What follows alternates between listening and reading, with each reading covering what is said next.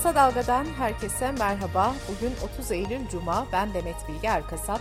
Gündemin öne çıkan gelişmelerinden derleyerek hazırladığımız Kısa Dalga bültene başlıyoruz. Sayıştay'ın 2021 yılı denetim raporları birçok devlet kurumundaki eksik işlemleri ve harcamaları gün yüzüne çıkardı. Sayıştay'a göre Cumhurbaşkanlığının 2020 yılında yaklaşık 8 milyon lira olan günlük harcaması 2 milyon liralık artışla yaklaşık 10 milyon liraya ulaştı. Cumhurbaşkanlığının tıbbi ve laboratuvar malzemesi harcamaları 2020 yılına göre iki kattan fazla arttı. Zirai maddeler kaleminde yapılan harcama ise 5 kat artarak 46 milyon lirayı aştı. Cumhurbaşkanlığının içecek harcamasında ise önceki yıla göre yaklaşık 1 milyon liralık artış görüldü. Sayıştay raporuna göre Boğaziçi Üniversitesi'nin Kandilli Rasathanesi yerleşkesindeki eski yemekhane binasına rektörlük ofisi yapılması için 2021 yılında yaklaşık 311 bin lira harcandı. Hacettepe Üniversitesi'nin raporuna göre ise üniversite Aralık 2020'de düzenlediği uluslararası katılımlı aşı sempozyumundan sponsorluk ve reklam geliri elde etti. Hacettepe Üniversitesi'nin bütçesine mevzuata aykırı olarak şirket tarafından 12 bin lira aktarıldı. Tarım ve Orman Bakanlığı'nın denetim raporunda bakanlığın banka hesaplarının tam ve uygun değerli raporlanmadığı, döviz mevcudunun belirlenemediği, kredilerin geri dönüşlerine ilişkin yeterli veriye ulaşılamadığı tespitleri yer aldı. Merkez Bankası'nın denetim raporunda ise bankanın bütüncül bir muhasebe yönetmeliğinin olmadığı belirlendi. Çalışma ve Sosyal Güvenlik Bakanlığı'nın denetim raporunda işverenlere yönelik sigorta primi teşvik ödemelerinin belgeye dayanmaksızın yapıldığı vurgulandı. Sayıştay raporuyla ortaya çıkan bir başka skandalı ise Gençlik ve Spor Bakanlığı'nda yaşandı. Bakanlığın kendisine tahsis edilmiş Atatürk Orman Çiftliği arazisini bir protokolle bir spor kulübüne tahsis ettiği tespit edildi. Rapora göre bu spor kulübü de 64 bin metrekare büyüklüğünde birinci derece sit alanı üzerinde düğün ve nikah gibi organizasyonlar yaptı.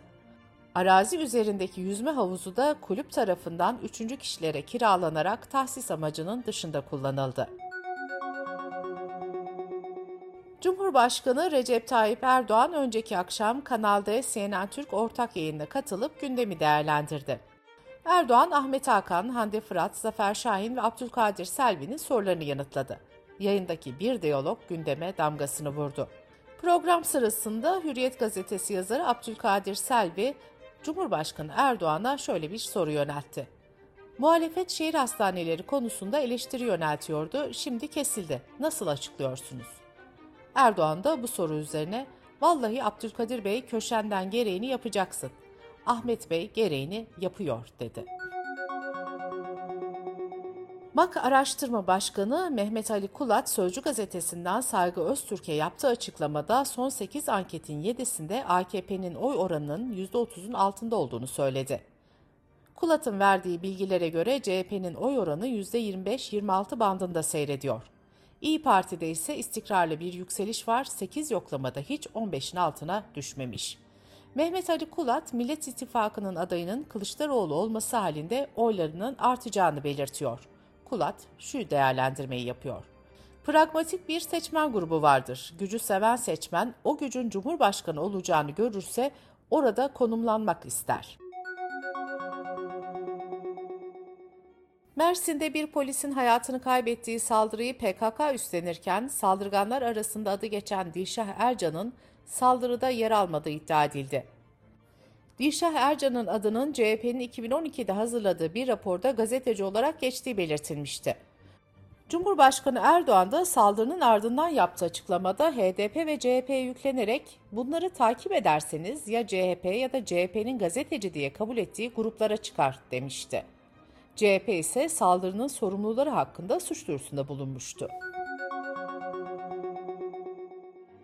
Akdeniz Üniversitesi Gazetecilik Bölümü öğrencisi 21 yaşındaki Azra Gülendam Haytoğlu'nu öldürmekten ağırlaştırılmış müebbet hapis cezası verilen Mustafa Murat Ayhan tutuklu bulunduğu cezaevinde intihar etti. İstanbul Valiliği Beşiktaş, Galatasaray ve Fenerbahçe'nin kendi aralarında oynayacağı Spor Toto Süper Lig ve Ziraat Türkiye Kupası maçlarında misafir takım seyircisi alınmayacağını açıkladı. Kısa Dalga Bülten'de sırada ekonomi haberleri var. Cumhurbaşkanı Erdoğan dün Türkiye Esnaf ve Sanatkarları Konfederasyonu'nun 21. olan genel kuruluna katıldı. Erdoğan konuşmasında şu ifadeleri kullandı. Öyle bir cumhurbaşkanınız var ki savaşım faizdedir. En büyük düşmanım faizdir. Faizi 12'ye kadar düşürdük. Yeter mi? Yetmez. Bunun daha da inmesi lazım. Arada Türk lirasında değer kaybı sürüyor. Önceki gün 18.54 ile rekor kıran dolar TL dün rekorunu tazeleyerek 18.55 seviyesini gördü. Dolar daha sonra yeniden 18.54'e geri çekildi. Merkez Bankası'nın %80'leri geçen enflasyona rağmen faizleri düşürmeye devam etmesi TL'nin değer kaybına neden olmuştu. Hazine ve Maliye Bakanı Nurettin Nebati ise katıldığı bir programda yeni ekonomi modelimizle bir üst dengeye kısa sürede ulaşacağız dedi. Nebati ayrıca yeni modeli devreye almasaydık enflasyonla birlikte ekonomide durgunluk sorunu da yaşayacaktık ifadesini kullandı. Türkiye İstatistik Kurumu Eylül ayı ekonomik güven endeksi verilerine göre ekonomik güvende ilerleme kaydedilmedi. Buna göre Eylül ayında ekonomik güven endeksi 94.3 değerinde aynı kaldı. Reel kesim güven endeksindeki düşüş ise dikkat çekti. Reel kesim güven endeksi Eylül ayında %1.2 oranında azalarak 100.2 değerini aldı. Emeklilikte yaşa takılanlarla ilgili iktidar kanadından bir açıklama daha geldi. AKP Grup Başkan Vekili Mustafa Elitaş, düzenlemenin yıl sonunda yasalaşacağını, 2023'te de hayata geçeceğini söyledi. Elitaş, EYT sorununu da CHP'ye bağlayarak bu sorun Sayın Kılıçdaroğlu ve Sayın Yaşar Okuyan'ın bir hediyesi. Bunu da düzeltmek AK Parti iktidarına düştü, dedi. Dış politika ve dünyadan gelişmelerle kısa dalga bültene devam ediyoruz. Rusya'nın Ukrayna'nın dört bölgesinde düzenlediği referandumun yankıları sürerken Kremlin sözcüsü Peşkov, söz konusu bölgelerin Rusya'ya bağlanmasına ilişkin resmi törenin bugün yapılacağını duyurdu. Batı dünyası referandumu kabul etmediklerini duyurmuştu. İngiliz basını ise savaşa dair çarpıcı bir iddiayı gündeme getirdi. İddiaya göre İngiliz ve Amerikan istihbarat örgütleri Putin'in savaşı kendi lehine çevirecek bir saldırı hazırlığında olduğuna dair güvenilir istihbarata sahip. Rusya'nın referandumu yapılan bölgelerin batısına sınırlı bir nükleer saldırı düzenleyerek Ukrayna ordusunu yaklaşmasına engellemeyi amaçladığı öne sürülüyor. Eski Almanya Başbakanı Merkel ise Rusya Devlet Başkanı Putin'in geçen hafta kısmi seferberlik ilan ettiği konuşmada dile getirdiği Rusya'yı ve vatandaşlarını korumak için her türlü aracı kullanacakları yöndeki sözlerin ciddi alınması gerektiğini söyledi. Amerika Birleşik Devletleri Ukrayna'ya yeni askeri yardım paketi açıkladı. 1.1 milyar dolarlık askeri yardım roket atar ve zırhlı araçları kapsıyor. Rusya gazını Avrupa Birliği sınırlarına taşıyan boru hatlarındaki sızıntıların sayısı 4'e çıktı. Batılı ülkeler sızıntıların sabotaj nedeniyle yaşandığı şüphesini dile getiriyor. Kremlin ise bu suçlamayı reddediyor. Kremlin kendi boru hattına sabotaj düzenlemenin aptalca ve tahmin edilebilir olduğunu savunan bir açıklama yaptı. İran'da 22 yaşındaki Masa Amini'nin gözaltına alındıktan sonra hayatını kaybetmesinin ardından başlayan protestolar 12. gününde devam etti. Ülkede gözaltına alınanların sayısının 2000'i aştığı belirtiliyor. Bu arada İranlı kadınlara dünya çapında destekte büyüyor. Türkiye'den kadın sinemacılar İranlı kadınlara destek mesajı yayınladı.